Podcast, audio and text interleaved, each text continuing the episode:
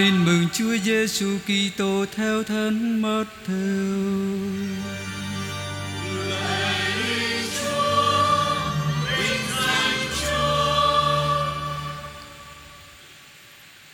Khi ấy, Đức Giêsu nói với dân chúng và các môn đệ người rằng: Các kinh sư và các người Pha-ri-sêu ngồi trên tòa ông Môi-se mà giảng dạy. Vậy, tất cả những gì họ nói, anh em hãy làm, hay giữ, còn những việc họ làm thì đừng có làm theo. Vì họ nói mà không làm, họ bó những gánh nặng mà chất lên vai người ta, nhưng chính họ thì lại không buồn động ngón tay vào. Họ làm mọi việc cốt để cho người ta thấy. Quả vậy, họ đeo những hộp kinh thật lớn, mang những tố áo thật dài. Họ ưa ngồi chỗ danh dự trong đám tiệc, chiếm hàng ghế đầu trong hội đường, thích được người ta chào hỏi ở những nơi công cộng và được người ta gọi là thầy. Phần anh em thì đừng để ai gọi mình là thầy vì anh em chỉ có một thầy còn tất cả anh em đều là anh em với nhau anh em cũng đừng gọi ai dưới đất này là cha của anh em vì anh em chỉ có một cha là cha trên trời anh em cũng đừng để ai gọi mình là người chỉ đạo. Vì anh em chỉ có một vị chỉ đạo là đấng Kitô. Trong anh em, Người làm lớn hơn cả Phải làm người phục vụ anh em. Ai tôn mình lên sẽ bị hạ xuống, Còn ai hạ mình xuống Sẽ được tôn lên. Đó là lời Chúa.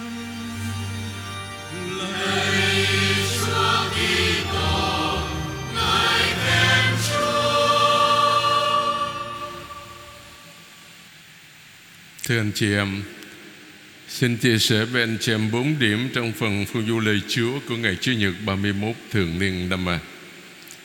Điểm thứ nhất bài đọc 1 trích từ sách ngôn sứ Malachi, chương 1 câu 14b cho đến chương 2 câu 2b, câu 8 cho đến câu 10. Chúng ta đang ở vào thế kỷ thứ năm trước công nguyên, có lẽ vào năm 470 từ khi rời khỏi chốn lưu đày ở Babylon trở về quê cha đất tổ Đời sống luân lý và tôn giáo con của dân Israel xuống dốc nghiêm trọng. Trái ngược với những gì mọi người tưởng tượng trước đó Trong cảnh lưu đày Họ mơ một cuộc hồi hương lý tưởng Họ đã trở về quê hương xứ sở rồi, Nhưng cuộc trở về với đời sống đức tin, Đời sống cầu nguyện, đời sống huynh đệ là lý tưởng của giao ước thì chưa như mọi người mong đợi. Chỉ có thiên chúa là không hề thay đổi gì hết. Ngôn sứ malachi quả quyết điều đó khi bắt đầu quyển sách của mình. Ta đã yêu thương các ngươi và ta là cha. Malachi 1.2 và 1.6 được gắn cho Thiên Chúa. Dựa trên lời quả quyết này, Ngôn sứ Malachi nhắc cho dân Israel Các tư tế cũng như dân chúng Những đòi hỏi về lòng trung thành Với tình yêu hiền phụ đó. Các tư tế là những người phục vụ lời Chúa. Do đó họ phải là những người công bố lời Chúa một cách trung thực. Lòng trung thành với giao ước Thể hiện rõ nét qua việc trung thực công bố lời Chúa. Và bài đọc một hôm nay còn nói tiếp, Các tư tế cùng thời với ngôn sứ Malachi Cần phải bị cảnh cáo nghiêm khắc. Còn đối với toàn thể dân chúng, Chính tình huynh đệ Và sự giúp đỡ tương trợ lẫn nhau Chứng minh cho sự trung tín với tình yêu hiền phụ đó. Đối với chúng ta Điều rất thú vị là tìm thấy trong quyển sách đặc biệt ngắn này Ngôn sứ Malachi đề cập đến ba điểm quan trọng nhất của niềm tin do Thái giáo. Thiên Chúa là cha. Người ban cho dân Israel một giao ước. Giao ước này đòi hỏi phải phục vụ Thiên Chúa và tha nhân. Ta thấy tất cả những điều đó trong bài đọc một vừa nghe. Trước tiên, công thức sau đây có thể làm chúng ta ngạc nhiên một chút Chính ta là đức vua cao cả, Và danh ta được kính sợ giữa chư dân. Đức vua cao cả là danh xưng dùng để nói về các vua Assyri Trong tột đỉnh vinh quang của họ. Trong sách các vua có đề cập đến vấn đề này. Do đó không có gì lạ Khi ngôn sứ Malachi áp dụng danh xưng này cho Thiên Chúa Để xác nhận chỉ có một Đức Chúa cao cả duy nhất, Mà thôi là Thiên Chúa của Israel. Nhưng thật ra câu này đầy tính mỉa mai. Vì đó chính là điều mà các tư tế mời gọi khách hành hương hát vang Tại Jerusalem. Những câu như, Chúa là vua muôn thuở muôn đời. Thánh Vịnh 10 câu 16 Chúa tể càng khôn, Chính người là Đức vua vinh hiển.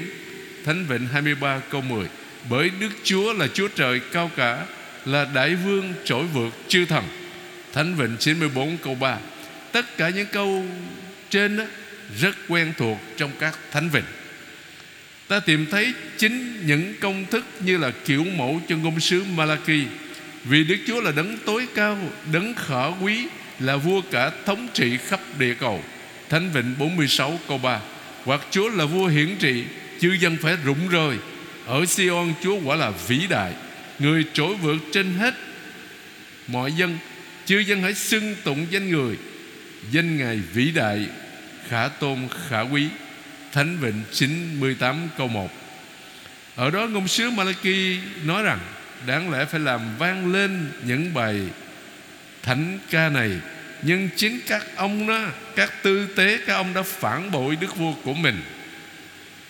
Về phía các tư tế Tình trạng đặc biệt nghiêm trọng. Như sách đệ nhị luật đã nói, Nhiệm vụ đầu tiên của chi tộc Lê Vi, Tức là các tư tế là đảm nhận việc rao giảng và thờ phượng. Chi tộc Levi đã tuân thủ lời Ngài Và đã giữ giao ước của Ngài. Họ dạy những quyết định của Ngài cho nhà Gia Cớp luật của Ngài cho Israel. Họ dâng hương thơm để Ngài thưởng thức Và lễ toàn thiêu trên bàn thờ Ngài. Để như luật, chương 33 câu 9 cho đến câu 10 Đó là tất cả chương trình sống của hàng tư tế. Tuy nhiên, ai trong chúng ta dám tự hào là mình hoàn toàn trung tín với nhiệm vụ của mình trong bất cứ hoàn cảnh nào? Đây là trường hợp của các tư tế đương thời với ngôn sứ Malachi. Họ cần phải thi hành bổn phận của mình Đúng như chức vụ và đẳng cấp đòi hỏi. Ở một chỗ khác, Ngôn sứ Malachi nhắc lại sự cao cả lúc khởi đầu Trong chức vụ tư tế với hai ông Moses và Aaron Giao ước của ta với chi tộc Lê Vi là sự sống và sự bình an. Ta đã ban những thứ ấy cũng như sự kính sợ cho nó. Nó sẽ kính sợ ta và kinh hãi trước danh ta. Miệng nó nói lời lẽ chân thật Và môi nó không nói lời gian ác. Nó đi với ta trên nẻo đường bình an và ngay thẳng. Nó đã làm cho nhiều người cải tà quy chính. Thật vậy, Môi của tư tế chất chứa sự hiểu biết. Và người ta tìm điều luật dạy nơi môi miệng nó. Quả thế, Nó là thần sứ của Đức Chúa các đạo binh. Malachi chương 2 câu 5 cho đến câu 7 Nhưng tất cả chúng ta đều biết, trách nhiệm đi liền với chức vụ. Vì thế, ngôn sứ Malachi tiếp tục, Các ngươi trái lại các ngươi đã đi trệt đường. Lúc đó chúng ta không hề ngạc nhiên Khi ngôn sứ Malachi cho biết Các tư tế trở thành những kẻ đáng khinh. Và ra hèn mặt trước mặt toàn dân. Ta lại tìm thấy trong sách ngôn sứ Malachi Tiếng vang của sách đệ nhị luật. Nếu anh em không đem ra thực hành Tất cả những lời của luật này, chép trong sách này và kính sợ danh hiển hách và khả quý này, Đức Chúa, Thiên Chúa của anh em, Thì Đức Chúa sẽ làm cho anh em Và làm cho dòng dõi anh em Phải mang những vết thương lạ. Để như luật chương 28 Câu 58 cho đến 59 và ngôn sứ Malachi Không phải là người đầu tiên nói điều đó. Chẳng hạn, ngôn sứ Hosea Bởi chính ngươi đã gạt bỏ sự hiểu biết, Nên ta sẽ gạt bỏ ngươi, không cho làm tư tế của ta nữa. Hosea chương 4 câu 6 Và ngôn sứ Jeremiah, Các chuyên viên lời luật chẳng biết đến ta. Jeremiah chương 2 câu 8 Lời cáo tội của ngôn sứ Jeremiah còn đi xa nữa. Chúng đi theo những thần vô tích sự. Còn đối với dân chúng đó, Thì lời lẽ của ngôn sứ Malachi có nhẹ nhàng hơn, Nhưng luôn luôn rõ ràng Nếu chúng ta không đối xử tốt với nhau, thì chúng ta vi phạm giao ước của Chúa. Tại sao? Thưa, tại vì chúng ta được một Thiên Chúa duy nhất tạo dựng, Nền tảng duy nhất của luân lý là ở đó, Trong kế hoạch của Thiên Chúa đấng tạo dựng Người là cha của chúng ta, Về thế chúng ta là anh em, là chị em với nhau đó là tất cả lề luật và các ngôn sứ dạy. Chúng ta bước sang điểm thứ hai. Đáp ca Thánh Vịnh 130 Thường á, Thì Thánh Vịnh đáp ca hoàn toàn hài hòa với bài đọc 1 Và ta có thể nói Thánh Vịnh đáp ca là tiếng dội trung thực nhất của bài đọc 1 Tuy nhiên hôm nay thì ngược lại. Trong khi lời của ngôn sứ Malachi trong bài đọc 1 rất là nghiêm khắc thì Thánh Vịnh 130 mà chúng ta vừa nghe một ca viên hát đó, Lại rất nhẹ nhàng. Sự tương phản này là cố ý Và đây là bài học quan trọng nhất Trong phần phụng vụ lời Chúa Của Chúa Nhật 31 thường niên năm A. Ta bắt đầu với câu cuối cùng Là chìa khóa của Thánh Vịnh. Cậy vào Chúa Israel ơi, Từ nay đến mãi muôn đời muôn năm. Trong ngôn ngữ Thánh Kinh đó Chờ đợi. Trông cậy có nghĩa là hy vọng. Nhưng không phải là một sự chờ đợi thụ động Nhưng năng động nhiệt thành Trong việc thực hiện các lời hứa của Thiên Chúa. Đối với dân Israel, Chờ đợi luôn nhắm đến việc Đấng Messia ngự đến Vào ngày của Thiên Chúa. Chính sự chờ đợi này, Niềm hy vọng này Luôn luôn có tính thời sự. Suốt dòng lịch sử Thánh Kinh, Dân Israel luôn đứng thẳng Hướng đến tương lai. Hồn tôi trông chờ Chúa. Hơn lính canh mong đợi hừng đông. Thánh Vịnh 129 câu 6 Chính niềm tin sắc son vào các lời hứa của Thiên Chúa Nuôi dưỡng niềm hy vọng của dân Israel Và giúp họ đương đầu với mọi nghịch cảnh. Họ không chỉ nằm ngủ Để chờ đợi tương lai nhưng luôn năng động thi hành thánh ý Chúa trong bất cứ hoàn cảnh nào. Thánh Vịnh 130 trong Thánh Vịnh 130 trẻ thơ chính là dân Israel, còn người mẹ là chính Thiên Chúa. Và nếu Israel tìm được sự bình an, thanh thản, vì họ biết rằng kế hoạch cứu độ của Thiên Chúa dương quốc hạnh phúc của người đã đến.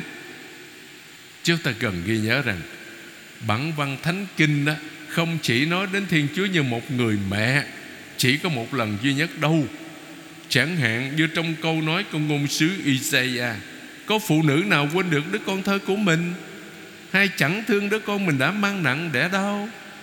Cho dù nó có quên đi nữa, thì ta ta cũng chẳng bên người bao giờ Isaiah chương 49 câu 15 Sự khác biệt là nếu đứa con thơ đó Không cần phải cố gắng gì hết Để tìm được sự bình an Trong vòng tay âu yếm của người mẹ. Nhưng Israel thì ngược lại, Họ cần phải cố gắng liên tục Để có được sự bình an do Thiên Chúa ban. Họ phải từ bỏ giấc mộng làm bá chủ thế giới. Lòng con chẳng dám tự cao, Mắt con chẳng dám tự hào. Chúa ơi, Đường cao vọng chẳng đời nào bước, Việc diệu kỳ vượt sức chẳng cầu. Hồn con con vẫn Trước sau, Giữ cho thinh lặng, Giữ sau thanh bình. Như trẻ thơ nép mình lòng mẹ trong con hồn lặng lẽ, an vui.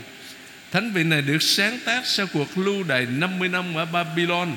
Nên đề cập đến một chặng đường mới Trong đời sống thiêng liêng của dân Israel. Tất cả mọi vinh quang đều tan thành mây khói hết. Họ chỉ còn ngạc nhiên là tại sao họ vẫn được Thiên Chúa yêu thương. Khước từ giấc mơ, bá chủ thế giới. Dân Israel khám phá ra rằng Họ là chứng nhân Thiên Chúa giữa chư dân, một Thiên Chúa từ bi nhân hậu. Phải trải qua nhiều thế kỷ, Họ mới khám phá ra dung mạo thật của người. Một Thiên Chúa tình yêu, Một Thiên Chúa yêu thương và muốn cứu độ hết thảy mọi người. Và nhờ đó, ta có thể hiểu hơn sự tương phản mà chúng ta thấy Giữa bài đọc 1 và đáp ca hôm nay. Ngôn sứ Malachi tỏ ra nghiêm khắc đối với những tư tế bất xứng, Lơ là với nhiệm vụ của mình. Trong khi Thánh Vịnh gửi đến cho chúng ta một sứ điệp, Chúng ta cần luôn khiêm tốn, Không cao ngạo, Không tự phụ không muốn thống trị ai. Vì tất cả chúng ta đều có một cha chung trên trời, Và chính Chúa Giêsu đã nói với chúng ta, Nếu anh em không trở nên như trẻ thơ, Anh em sẽ không được vào nước trời Chúng ta bước sang điểm thứ ba, Bài đọc 2 Trích từ thư Thánh Phaolô tông đồ thư thứ nhất đó, Gửi Thessalonica chương 2 câu 7b câu 9 cho đến 7b cho đến câu 9 và câu 13 nếu chúng ta đọc trực tiếp bản văn vừa nghe trong Thánh Kinh, Chúng ta thấy như thế này. Trái lại, khi ở giữa anh em Chúng ta đã cư xử thật dịu dàng, Chẳng khác nào mẹ hiền ấp ủ con thơ. Từ trái lại đó, Nối kết bản văn hôm nay với bản văn đi trước Là một loạt những cám dỗ Mà Thánh Phaolô và các bạn đồng hành của Ngài Đã không có sao vào, Nghĩa là không có xa trước cám dỗ. Thưa anh em khi rao giảng tin mừng cho anh em, Không bao giờ chúng tôi đã dùng lời su nịnh Như anh em biết. Không bao giờ chúng tôi đã viện cớ Để che đậy lòng tham Có Thiên Chúa chứng giám. Không bao giờ chúng tôi đã tìm cách Để được một người phàm nào tôn vinh. Dù là anh em hay người khác, Trong khi chúng tôi có thể đòi anh em phải trọng đãi Với tư cách là tông đồ Đức Kitô. Một Thessalonica chương 2 câu 5 cho đến câu 7 Trong tiếng Hy Lạp được dịch ở đây là dịu dàng đó. Chỉ được Thánh Phaolô sử dụng hai lần. Lần thứ hai là trong thư gửi Timote Người tôi tới Chúa thì không có được cãi cọ Nhưng phải dịu dàng với hết mọi người. 2 Timote chương 2 câu 24 Đó là, đó là một lời khuyên Dành cho tất cả những ai có chức có quyền Ở trong giáo hội. Dịu dàng không phải là nhu nhược Nhưng là đức tính của những người mạnh mẽ. Hình ảnh của người mẹ hiền. Thánh Phaolô lấy từ Thánh Vịnh 130 của Chúa Nhật hôm nay đó. Nhưng chúng ta cũng thấy trong sách ngôn sứ Isaiah. Này ta tuôn đổ xuống thành đô ân Thái Bình, tựa dòng sông cả. Các ngươi sẽ được nuôi bằng sữa mẹ, Được bồng ẩm bên hông, Nâng niu trên đầu gối. Như mẹ hiền an ủi con thơ, Ta sẽ an ủi các ngươi như vậy. Tại Jerusalem, các ngươi sẽ được an ủi vỗ về. Isaiah chương 66 câu 12 cho đến 14 Như một bà mẹ hiền tràn ngập yêu thương. Các tông đồ không chỉ gửi đi một sứ điệp Nhưng còn trao trọn vẹn con người của các ngài. Chúng tôi đã quý mến anh em Đến nỗi sẵn sàng hiến cho anh em Không những tin mừng của Thiên Chúa Mà cả mạng sống của chúng tôi nữa. Trong thực tế Các ông Phaolô, Sila và Timôthê đã gặp vô vàng khó khăn, đau khổ trong tất cả các thành phố mà các ngài đã đi qua. Cách riêng là tại Thessalonica, bị làm nhục, bị đánh đập, bị tống giam và suýt bị giết chết. Vì thế mà các ngài phải rời bỏ sớm cộng đoàn Thessalonica non trẻ để rao giảng tin mừng ở nơi khác. Chúng ta có thể rút ra ba điểm từ lời nhấn mạnh của Thánh Phaolô về các kiểu nói, tin mừng của Thiên Chúa và lời của Thiên Chúa Chúng tôi muốn hiến cho anh em tin mừng của Thiên Chúa. Chúng tôi đã đăng bó tin mừng của Thiên Chúa. Anh em đã nhận từ miệng chúng tôi lời của Thiên Chúa. Không phải như lời người phàm, Nhưng như lời của Thiên Chúa. Thứ nhất, Rao giảng lời Chúa là một việc cấp bách. Lời Chúa được trao phó cho chúng ta. Nếu chúng ta không công bố lời Chúa Thì ai sẽ làm việc đó? Trong thư gửi tín hữu Corinto, Thánh Phaolô nói về trách nhiệm được quỷ thác cho Ngài. Thật vậy đó, Đối với tôi Rao giảng tin mừng không phải là lý do để tự hào, Mà đó là một sự cần thiết bắt buộc tôi phải làm. Khốn thân tôi nếu tôi không rao giảng tin mừng. Tôi mà tự ý làm việc ấy Thì mới đáng được Thiên Chúa thưởng công. Còn nếu không tự ý Thì đó là nhiệm vụ Thiên Chúa giao phó. Vậy đâu là phần thưởng của tôi? Đó là khi rao giảng tin mừng, Tôi rao giảng không công, Chẳng hưởng quyền lợi tin mừng dành cho tôi. Một Cô Đinh Tô chương 9 câu 16 cho đến 18 Thánh Phaolô cũng nói y như vậy đối với các tín hữu Thessalonica. Hẳn anh em còn nhớ nỗi khó nhọc vất vả của chúng tôi. Đêm ngày chúng tôi đã làm việc để khỏi thành gánh nặng cho một người nào trong anh em. Suốt thời gian chúng tôi loan báo tin mừng của Thiên Chúa cho anh em. Thứ hai, Lời loan báo của các tông đồ không chỉ là lời của con người. Khi chúng tôi nói cho anh em nghe lời Thiên Chúa, Anh em đã đón nhận không phải như lời người phàm Nhưng như lời Thiên Chúa. Lời đó tác động nơi anh em là những tín hữu.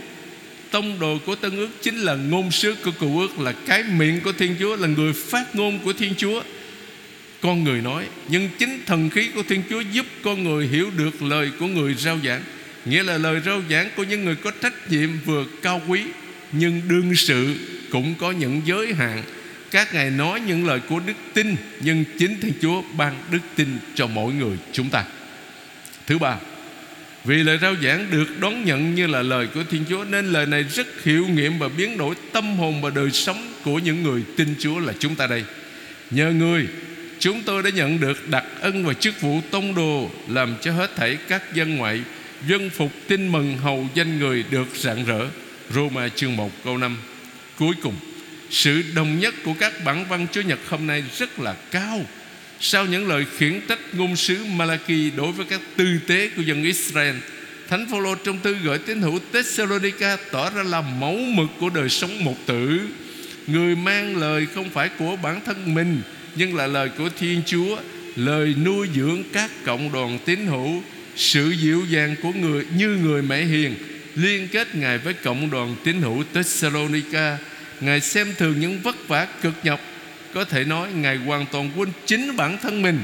Niềm vui lớn nhất của Ngài là các tín hữu Thessalonica khám phá qua sứ điệp Ngài rao giảng, lời làm cho họ được sống. Và cuối cùng là bài tin mừng.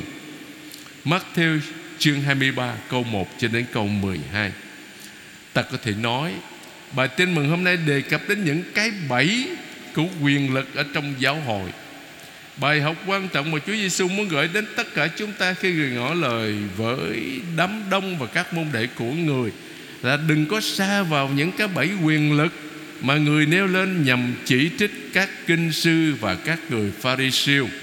Cái bẫy thứ nhất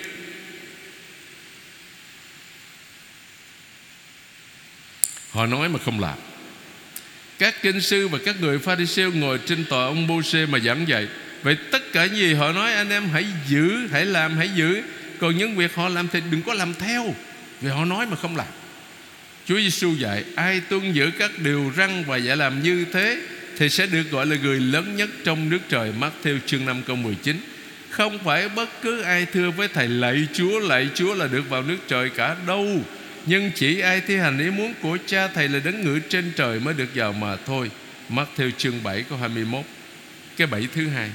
Thể hiện quyền hành như là người thống trị, Chứ không phải là người phục vụ theo gương Đức Kitô. Họ bó những gánh nặng mà chất lên vai người ta, Nhưng chính họ thì lại không buồn động ngón tay vào. Thứ ba, Muốn thể hiện mình, Tức là háo danh. Họ làm mọi việc cốt để cho thiên hạ thấy. Quả vậy họ đeo những hộp kinh thật lớn, Căn cứ trên, Ở trong cựu ước, Xuất hành 13 Chương 13 câu 9 và câu 16 Ngươi sẽ coi đó như là dấu ở tay ngươi, Là kỷ vật đeo trên trán Để cho luật của Đức Chúa Ở trên môi miệng ngươi. Bởi vì Đức Chúa đã dùng cánh tay mạnh mẽ Đưa ngươi ra khỏi Ai Cập. Đó sẽ là dấu ở tay ngươi Và là phù hiệu trên trán ngươi. Vì Đức Chúa đã dùng cánh tay mạnh mẽ Mà đưa chúng ta ra Đưa chúng ta ra khỏi Ai Cập. Hay là trong sách đệ như luật, chương 6 câu 8 Phải buộc những lời ấy vào tay, Mang trên trán làm phù hiệu. Rồi để như luật chương 11 câu 18 Những lời tôi nói đây anh em phải ghi lòng tác giả, Phải buộc vào tay làm dấu, Mang trên trán làm phù hiệu. Mà người ta đựng các cái lời trọng yếu của luật đó Trong những chiếc hộp nhỏ xíu Và cột vào tay và vào trán Để nhớ. Mang những tua áo thật dài Tua áo đính thêm vào gấu áo. Dân số chương 15 câu 38 Chúa phán với ông Môi-se Ngươi hãy nói với con cái Israel Và bảo chúng phải làm tua khâu vào tà áo của chúng Qua mọi thế hệ Và cột lên tua áo đó một sợi giọt Một sợi, một sợi dây đỏ tía Để nhắc nhở người Do Thái ý thức mình thuộc về cộng đoàn linh thánh của dân Chúa Chính Chúa Giêsu cũng mang tua áo như thế ở Matthew chương 9 câu 20 và 14 câu 36 nhưng nhóm Pharisee lại kết cho dài thêm để làm cho người ta chú ý đến mình. Cái bẫy thứ tư là cái bẫy cuối cùng, nghĩ mình là quan trọng lắm. Nghĩa là cũng háo danh thôi. Họ ưa ngồi chỗ danh dự trong đám tiệc, chiếm hàng ghế đầu trong hội đường, thích được người ta chào hỏi ở những nơi công cộng, và thích được người ta gọi là thầy. Thích lắm. Sau khi đưa ra bốn cái bẫy cần tránh, Chúa Giêsu quay về với các môn đệ Mà nhắn nhủ. Anh em biết Thủ lãnh các dân thì dùng quy mà thống trị dân. Những người làm lớn thì lấy quyền mà cai quản dân. Giữa anh em thì không được như vậy. Ai muốn làm lớn giữa anh em Thì phải làm người phục vụ anh em. Và ai muốn làm đầu anh em Thì phải làm đầy tớ anh em. Cũng như con người đến không phải để được người ta phục vụ, nhưng là để phục vụ và hiến dân mạng sống làm gia chuộc muôn người.